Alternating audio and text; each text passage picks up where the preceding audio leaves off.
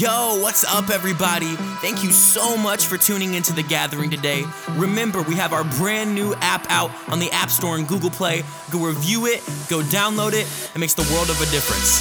But now, without further ado, turn up your earphones, crank up those speakers, grab your Bible, and get ready for a word from Grant Reynolds.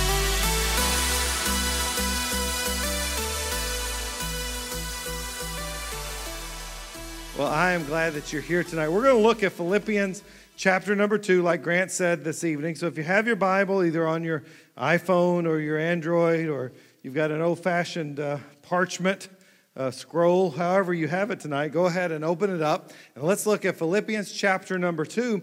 And uh, I read through this passage several times in getting ready for tonight. And as I read through it over and over again, the uh, one idea came to me for what this passage was supposed to be about. And so, for just a few moments, I want to share that with you tonight. We're going to read through the whole chapter and pull out different parts of it. But here's the idea that I felt like the Lord dropped in my heart tonight, and that is this this chapter is all about how to split a church, ruin relationships, and destroy your life. How to split a church, ruin relationships, and destroy your life. So, how many of you would like to know how to split a church, ruin relationships, or destroy your life? Raise your hand. If that's what you're into. Maybe okay. Uh, this may be the wrong crowd for this message series, but think about it like this though. How many of you would like to be a part of a church unified in mission? How many would like to have great relationships? And how many would like to build a wonderful life? Raise your hand. All right, so then do the opposite of the things I'm going to tell you tonight and put those in the place, and you're going to be okay. So if you're at Philippians chapter 2, we're going to take a look and we're going to read it together this evening. So I want us to just look at this entire chapter and let's take a look at it. Here's what Paul says it starts with a plea from the Apostle Paul, of course, who started this church in the city of Philippi. And now he is writing to them from a Roman prison cell. And he writes them in the very first couple of, of, of paragraphs here are a plea to them. Listen to what he says. He says this If you have any, everybody say any. If you have any encouragement from being united with Christ, if being with Jesus means anything to you, if you have any comfort from his love, if knowing that you are loved by God, I'm getting a little feedback, a little ring here. I think I'm running hot in the monitors behind me there. You can turn me down a little bit.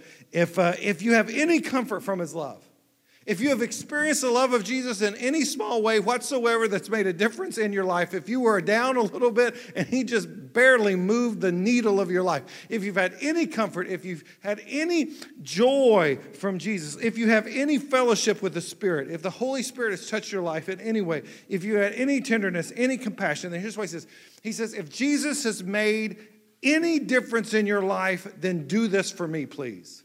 Make my joy complete, He says. Paul says, This is the thing that's going to give me more joy than anything else. He says, Make my joy complete. How? By being like minded. By being like minded, by having the same love, by being one in spirit and in purpose. Do nothing out of selfish ambition or vain conceit, but in humility consider others better than yourself. Each of you should look not only to your own interest, but also to the interest of others. Your attitude should be that of Jesus Christ, who, being in the very nature of God, did not consider equality with God something to be grasped but made himself nothing, taking on the very nature of a servant, being made in human likeness, and being found in appearance as a man. He humbled himself and became obedient to death, even a death on the cross. Therefore, God exalted him to the highest place and gave him the name that is above every name, that at the name of Jesus every knee should bow in heaven and on earth and under the earth, and every tongue confess that Jesus Christ is Lord to the glory of God the Father. Therefore, my dear friends, as you've obeyed me always in my presence, but now, so much more in my absence, continue to work out your salvation with fear and trembling, for it is God who works in you to will and to do his good pleasure. Do everything without complaining or arguing, so that you may become blameless and pure children of God without fault in a crooked and depraved generation, in which you shine like stars in the universe as you hold out the word of life, in order that I may boast on the day of Christ that I did not run or labor for nothing, but even if I'm being poured out like a drink offering, of sacrifice, of service, of coming to your faith. I am glad and rejoice with all of you. So you too should be glad and rejoice with me. And then he talks about Timothy, and he says, I'm going to send Timothy to you. He says, I hope to send Timothy to you soon. Why? Because look at this. He is a person who takes genuine interest in your welfare. For everyone looks out for his own interests, not for those of Jesus Christ. But you know that Timothy has proved himself because as a son with his father, he served me in the work of the gospel. I hope to send him to you and see how things go for me. I'm confident the Lord that I myself will come soon. And then he talks about poor uh, Epaphroditus, his brother, who's uh, just aching and homesick and sick and needs to go home. And he kind of winds up the chapter with that personal note there. How to split a church, how to ruin relationships, and how to destroy your life. It's all in this passage of Scripture right here. Let me give you the three ways that you can split a church, ruin relationships, and destroy your life in the next few minutes that we have together. Here they are on the screen. Number one, be selfish. Let's all say that together. Ready? Be selfish. Number two, what is it? Grumble a lot. And number three, argue all the time. If you want to split a church, number one, be selfish, want everything your way. If you want to ruin a relationship, number two, what, what, was the second one? It says grumble all the time. And if you want to destroy your life, then the third thing you have to do is you have to argue about everything. Let's start off with number one be selfish. How many would you admit every now and then you are selfish? Raise your hand. Anybody else in the house besides me selfish? This morning at 4:30 when my dog was whining and it was a decision of am I going to take my dog out or try to get my wife to take the dog out or wake up my kid to take the dog out? I wanted to be selfish and stay in bed and pawn that duty off on somebody else. How many are saying we are born selfish? From the minute we come out of, of our mom, we are yelling mine about everything all around us. We want what we want. We are a selfish people. Look at what the Bible says here in Philippians chapter 2, verse 3 through 5. Do nothing out of what? Selfish. There's that word again. Do nothing out of selfish ambition or vain conceit, but in humility consider others better than yourselves. Each of you should look not only to your own interest, but also to the interest of other people. If you want to destroy relationships, if you want to split a church, if you want to ruin your own life, then number one, be selfish. Look out for your own interests instead of the interests of other people. Put yourself number one. Well, many of you are too young to remember this. In fact, I'm too young to remember this. But until 1954, if you wanted a burger in the United States of America, there wasn't a Wendy's to go to. There wasn't a Burger King to go to. There was eh, not even a McDonald's to go to like we understand it today. You had to go to a roadside diner and order a burger. And you never knew what kind of burger you were going to get. You weren't sure if the quality was going to be the same from place to place. And many roadside diners weren't places that you'd want to take your family to. They were more like pool halls and uh, places where motorcycle gangs would stop and rebellious young people in leather jackets were hanging out shooting pool. And this was not what you want to be. But a guy named Ray Kroc in 1954 took a process of the, that was developed by a group, a couple of brothers named the McDonald's brothers, and he created a chain all across America. How many been to McDonald's? Let me see your hand. How many been to McDonald's this week? Let me see your hand. All right, see, don't be ashamed. We're ashamed now to admit this. But when he invented this system that when you went to McDonald's, whether it was in Springfield or St. Louis, whether it was in Kansas City or Cincinnati, whether it was in Las Vegas or Los Angeles, whether it was in Miami or Medford, Ohio, every burger that you got from McDonald's tasted exactly the same no matter where you got it in the country. Look at it. Here's the burger from McDonald's. Put that on the screen there, young lady.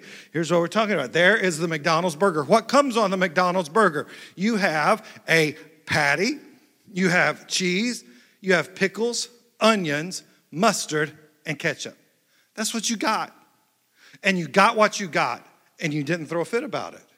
Because McDonald's really didn't have a way to give you a burger other than the burger that they made for you. They made it this way, and this is how you got this burger. As a kid, I hated pickles, I hated mustard, and I hated onions. So, you know what I did? I got the burger, I took a french fry, and I wiped the mustard off. I tried to talk a brother of mine into giving me the bottom of his bun so he could have the top bun because McDonald's, it just, you just didn't order it your way. But then along came who? Burger King. And Burger King said, guess what? You can have it how? You can have it your way. Have it your way at Burger King. You want a, like my wife, she gets a Burger King burger, a Whopper with no ketchup, no mayo. I get a Whopper with only ketchup, only mayo. See how we fit together? Isn't that wonderful? It's the key to our relationship. You can order a Burger King Whopper, you can get it with cheese, lettuce, pickle, however you want it. And they, they got it right there on the little thing. And they mark it and they give it with this, without that, and you get it your way. Listen to me Burger King didn't invent selfishness, Burger King just took advantage of it. Because we said we want life how? We want life our way. We want relationships our way. We want people to treat us the way we want them to treat us. We want church to serve us the way we want to be served. We want worship in the style we want worship in. We want everything the way that we want it. And the key to destroying our own lives and our own relationships is to be so selfish that we walk up to our mate, we walk up to our friends, and we say, Here's how I want you. I don't like you the way that you are. Could we please remove this personality trait out of your life? I'd like to take this off a little bit and I'd like to add this on. I don't love you for who you are or how God made you. I don't like the church for how it is, but this is how I want it. I want the temperature like this, the worship like this, the preaching like this, the parking lot like this. I want all of these things because I want it how my way. And it's not Burger King's fault. They just tapped into something that was in us from the very beginning. We want to eat of the tree and still get to stay alive forever. We want to have our cake or our apple or fig or whatever it was on that tree and eat it too. Selfishness is at the root of every kind of sin, isn't it? Think about any sin that you've committed, anything you've done. We, we are so selfish. We say, I'm going to do this because I deserve it. I know better than God does. Selfishness says, I can yell and scream at you and have no consequence back because I'm selfish. Be selfish. But what's the opposite of selfishness here? The opposite of selfishness would be what? To be humble. To be humble. Let's all say that together. Ready? Be humble. Be humble. Or as my wife who grew up in Texas, they say humble. Be humble. I never heard that before until I met her.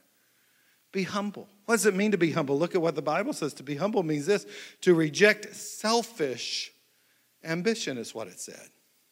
Now, in another part of Scripture, it says this He who desires the office of a bishop desires a good thing. So, somebody that wants to do something for the kingdom, somebody that wants to make a difference, somebody that wants to make an impact, somebody that wants to build a great company, somebody that wants to do something that matters, somebody that wants to do something that's going to get noticed around the world. The issue is not whether you have ambition or not, the issue is whether it is selfish ambition or if it is kingdom ambition. You see what we're saying here? If you want to destroy relationships and do everything out of selfish ambition, but you can have tons of ambition to want to change lives, impact people, and make a difference for the kingdom of God. And if you want to build relationships, then it starts with kingdom ambition. If you want to grow a church together, it starts with kingdom ambition. If you want to build a great life, it begins with kingdom ambition. Look at the second part of that, though. He says, Do nothing out of selfish ambition and do nothing out of what? Vain what does vain mean? Empty. Vain. If we say, I ran the race in vain, it means I ran it for nothing. Vain conceit. Selfish ambition and vain conceit. Vain conceit is, you know, so, how many you know anybody who is like way more confident than they deserve to be? It's a vain conceit. Don't look this up now. I know you got your iPhones and everything on there. But look up, uh, uh, Don't You Know Who I Am? And hear all of these stories of B list and C list celebrities going into restaurants, not getting tables, going into airports and not getting first class. And they come up with, well, don't you know who I am? I was a supporting actor third class in the movie Avatar. Don't you know who I am? I was I was an extra on a television show. Don't you know who I am? And we have this attitude, don't you know who I am? And that comes out of selfishness. And that's what the Bible talks about vain conceit. We go to God and we say, God, don't you know who I am? I shouldn't be going through this. I shouldn't be having to face this. And all of these things come together. But no, the humble, when we come to God in humility, the Bible says in James chapter 4, verse 6, to res- that God resists the proud but he does what? He gives grace. How many want grace in your life? What is grace? Grace is the spiritual activity of God. That's what grace is. But he gives grace to who? Grace to the humble. To people who say, I know I can't do a thing without you. I know I can't achieve anything without your help. God, I'm coming to you. I'm not coming to you selfishly, but I'm coming to you in humility. And I'm saying, God, I need you. And look at that's exactly what Jesus did in the very middle of this passage. He didn't consider God, the equality with God something to grab onto and to latch onto. And uh, yet he said he let go of being God and he took on the form of a servant, even becoming a human. The creator became the created thing. He submitted to death, not just any kind of death, but a horrible death on the cross. And because he humbled himself, what did God do? God lifted him up to a place that now every knee will bow and every tongue confess that Jesus Christ is Lord. If you want to do something great with your life, don't be selfish. The Bible teaches us here. If you want to build great relationships, don't be selfish. Be humble. Do nothing out of selfish ambition. Do nothing out of vain conceit. But what does it say? It says, consider other people more valuable than you are. Live your life for the benefit of somebody else. Let me give you the second way to destroy relationships, split a church, ruin your life. Second one, this grumble a lot. Grumble a lot. Has anybody complained about anything yet today? I mean, it's toward the end of the day. Has anybody complained about anything? Raise your hand. Just go ahead, raise your hand. I've complained. I know. Have you have you complained about anything? Okay, good. good. Grant, you complained about anything yet today? Yeah, complaining. Look, look, at, look at what the, the Bible says here in Philippians chapter 2, 12 through 14. Therefore, my dear friends, as you've always obeyed, he says, work out your salvation with fear and trembling. Do this, do everything. Look at this, verse 14. Do everything. Do everything. Go to work, go to church, raise your family, live in relationship. Do everything without complaining. But we like to complain. And why do we like to complain? We like to complain because we like to have it our way. And when the burger comes out not our way, guess what? Time to complain. I ordered that without pickle. I ordered my life without suffering. I, ordered my life without strife. I ordered my life with nobody stabbing me in the back. I, I, didn't put that on the menu when I drove through the life box there and talked to the person that I couldn't understand. Yeah, I just, no, I didn't order that, but I got that. And now that I got this thing, I didn't order this layoff. I didn't order this physical setback. I didn't order this emotional tumult in my life. And now that I've got it, though, I've got to complain about it. And here's what I found out nobody likes to complain alone. We like to complain in packs, don't we? All right, here we're going to do something very spiritual right now. I want you to think very quickly. Seven dwarfs. I'm going to give you 10 seconds, mentally or on a sheet of paper. Write down their name as many as you can. Ready, set, go. Here we go.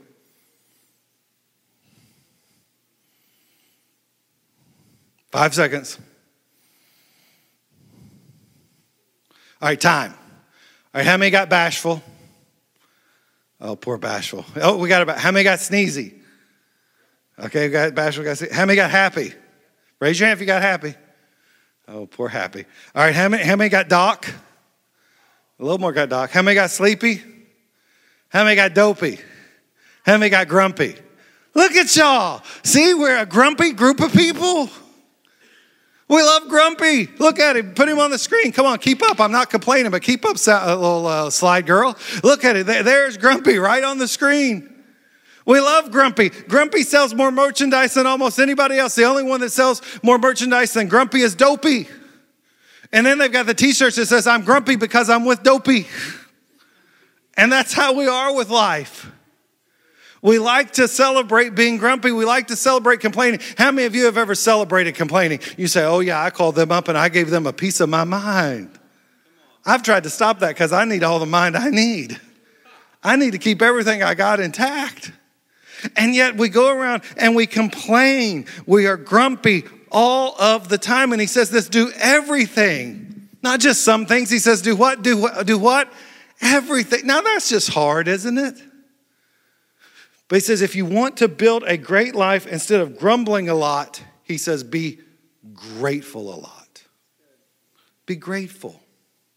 Here's what I know I know the Lord wants you to pray about your problems.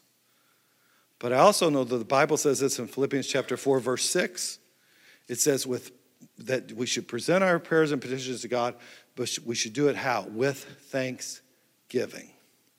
Because if we don't remember to be grateful for what we have when we're praying for what we need, our focus will become on what we don't have instead of what we do have. And so it's good to be thankful and it's good to be grateful. So if you want to destroy relationships, you want to split a church, you want to ruin your life, then number one, be selfish. If you don't want to do that, number one, be humble. Number two, complain, grumble a lot, or be grateful a lot. A few years ago, my wife Amberly went through a time and uh, she, she read this book, and it's called A Thousand Gifts. A Thousand Gifts. And there's a picture of it there. You can order it off of Amazon, you can pick it up. And that book, A Thousand Gifts, made an incredible impact and transformation in her life. Amberly, come and I want you to tell us a little bit. I'm to interview her here. I'm to hold on to the microphone, I'm not to give it to you. I want you to take over and start preaching completely. All right, but so this book, A Thousand Gifts. Uh, number one, when you found this book, when God brought this book to you, what was the season of your life like at that time? We had a deal. No, no, no. really, it was a, probably one of the most challenging seasons of our life. Um, and my mindset was not very good. Um, and reading through this book, um, it was very timely. I'd had the book for a while, kind of stuck in a corner. Um, it really wasn't the season for it. But when I was going through this season, I thought, I looked at it and I found it and I pulled it out and I read it. And one of the things that, as I was reading through it, said, How can we take good things from the hand of the Lord, but also not accept the difficult things that come in life as well. And so it really challenged me. But the thing that came from this book was the listing. And All right, before we get to that, though, uh, just before you get to that, before you get to the listing and what it made you, so you were going through, just to recap, you were going through a very challenging season. It was a season of loss, it was a season of grief. Uh, you had lost your dad. Uh, we were going through a very difficult, a challenging time in ministry, very challenging time with, with our family. This wasn't just, you know, I woke up and had a hangnail uh, one day. This was probably one of the worst times of our 26 years of being married. And God brought this book that you had had for a while, and I've, I found God do this many times. You, you have a book, and it's not for that season, but it sits around, and then all of a sudden it comes up. And that's what happened. And tell us, what did the book tell you to do? Tell us about this list she did this for her own personal life. Um, it's very, very simple. Take a journal um, because it talks about the giving of thanks and how it's a spiritual practice of giving thanks and finding Christ in the giving of thanks. Um, and that's what it does. It's a very simple practice. Take a journal and every day write down as many as you want to. Some days it is as many what as you want to. Many uh, write down things that you are thankful and grateful for. Well, give us an example of some. Okay, so some things, some days it's very. The first one was me. Yes. So on day one it was Glenn. No, it wasn't. I was day one thirty-seven. No. Okay, go ahead. Okay. Go ahead. Some days it is um, as simple as my children, my husband, my family. Some days sunshine. it was sunshine. Some days, chai. yeah, I love chai lattes. Sometimes it was as simple and basic as that because the days could be really challenging and very difficult. Some days it was friendship. Some days it was a warm house. Some days it was uh, a warm meal. Basic things. Some things it was the love of God. It was his word. Some things could be very deep and spiritual. Some things, you know, uh, a scripture that he gave me, but it was it transformed my mind because it took my focus off of what was going on in the natural, in the difficult, and it turned my focus off of that, and it turned my focus onto what he would he was giving me the good things, the positive things, the gifts that He was giving me in my life and the presence that He was in my life in the everyday. That's good. That's good. Let's give Amberly a good hand. So I want to encourage you. I want to encourage you if you want to have a great life, if you want to have good relationships, if you want to be part of a church that's unified, not divided, learn how to be grateful. Gratitude reframes your life, just like Amberly said. It, you can have a painting and one frame on it, it looks one way, but you put that thing in a different frame, now all of a sudden it looks completely different.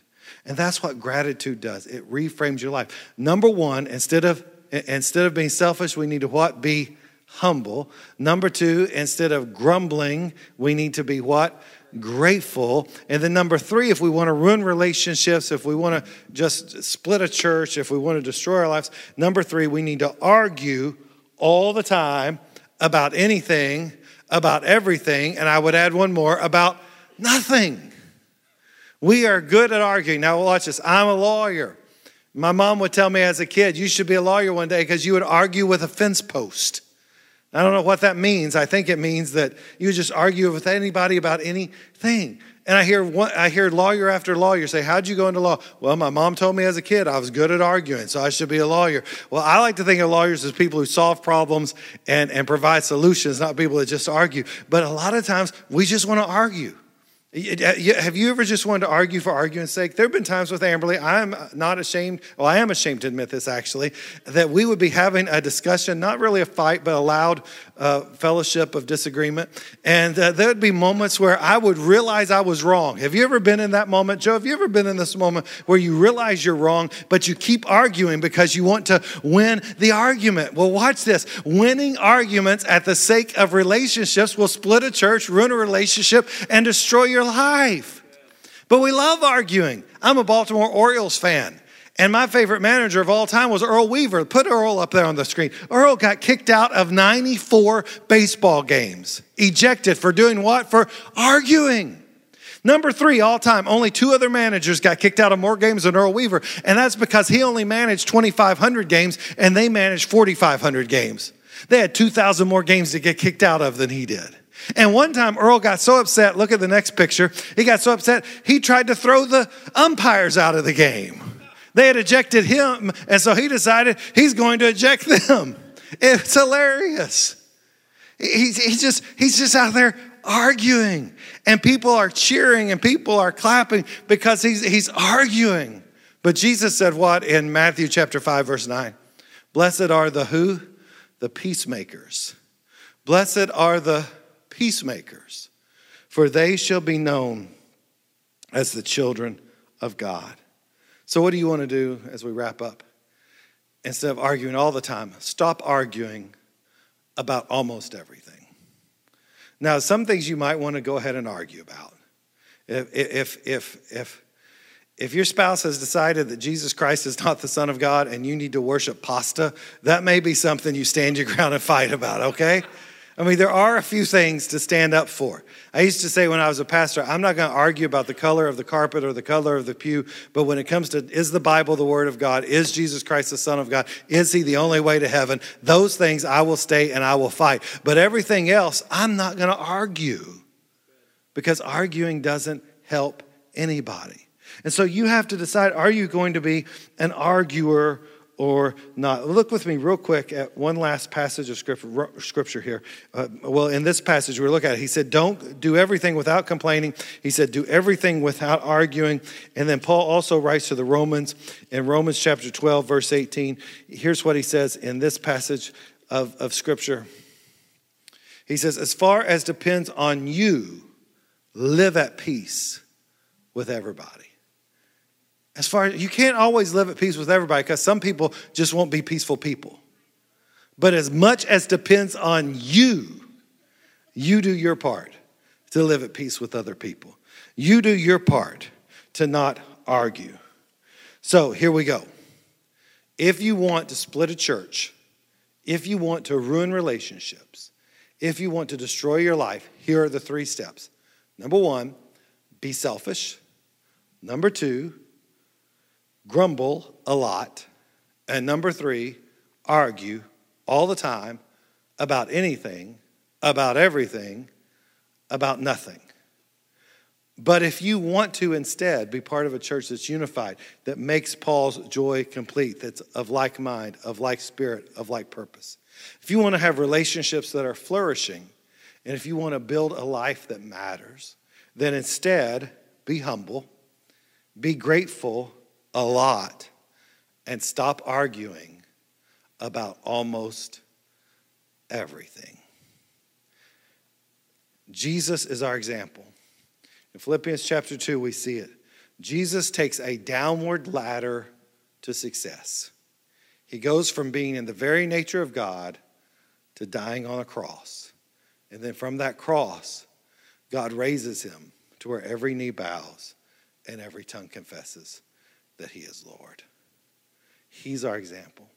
And so he's the one we have to ask to show us, to help us to do this. But we say, well, if Jesus was the only one doing it, we couldn't do it. Well, that's why Paul, I think, also gives us Timothy, who says Timothy is a man who has your interest and my interest at heart.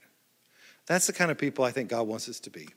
People who know that even when they're not in the room with us, we have their best interests at heart. And when we're that kind of people, people will trust us. We can build a church, we can build a ministry, we can build relationships, and we can build a life that matters for God. Let's all pray together. That's this week's word. We're so thankful that you decided to join the gathering today. We are the gathering and we're so grateful for you. Remember, go download the app, Google Play, Apple Store, share it, review it. It makes a huge difference. God bless, and remember, let love echo.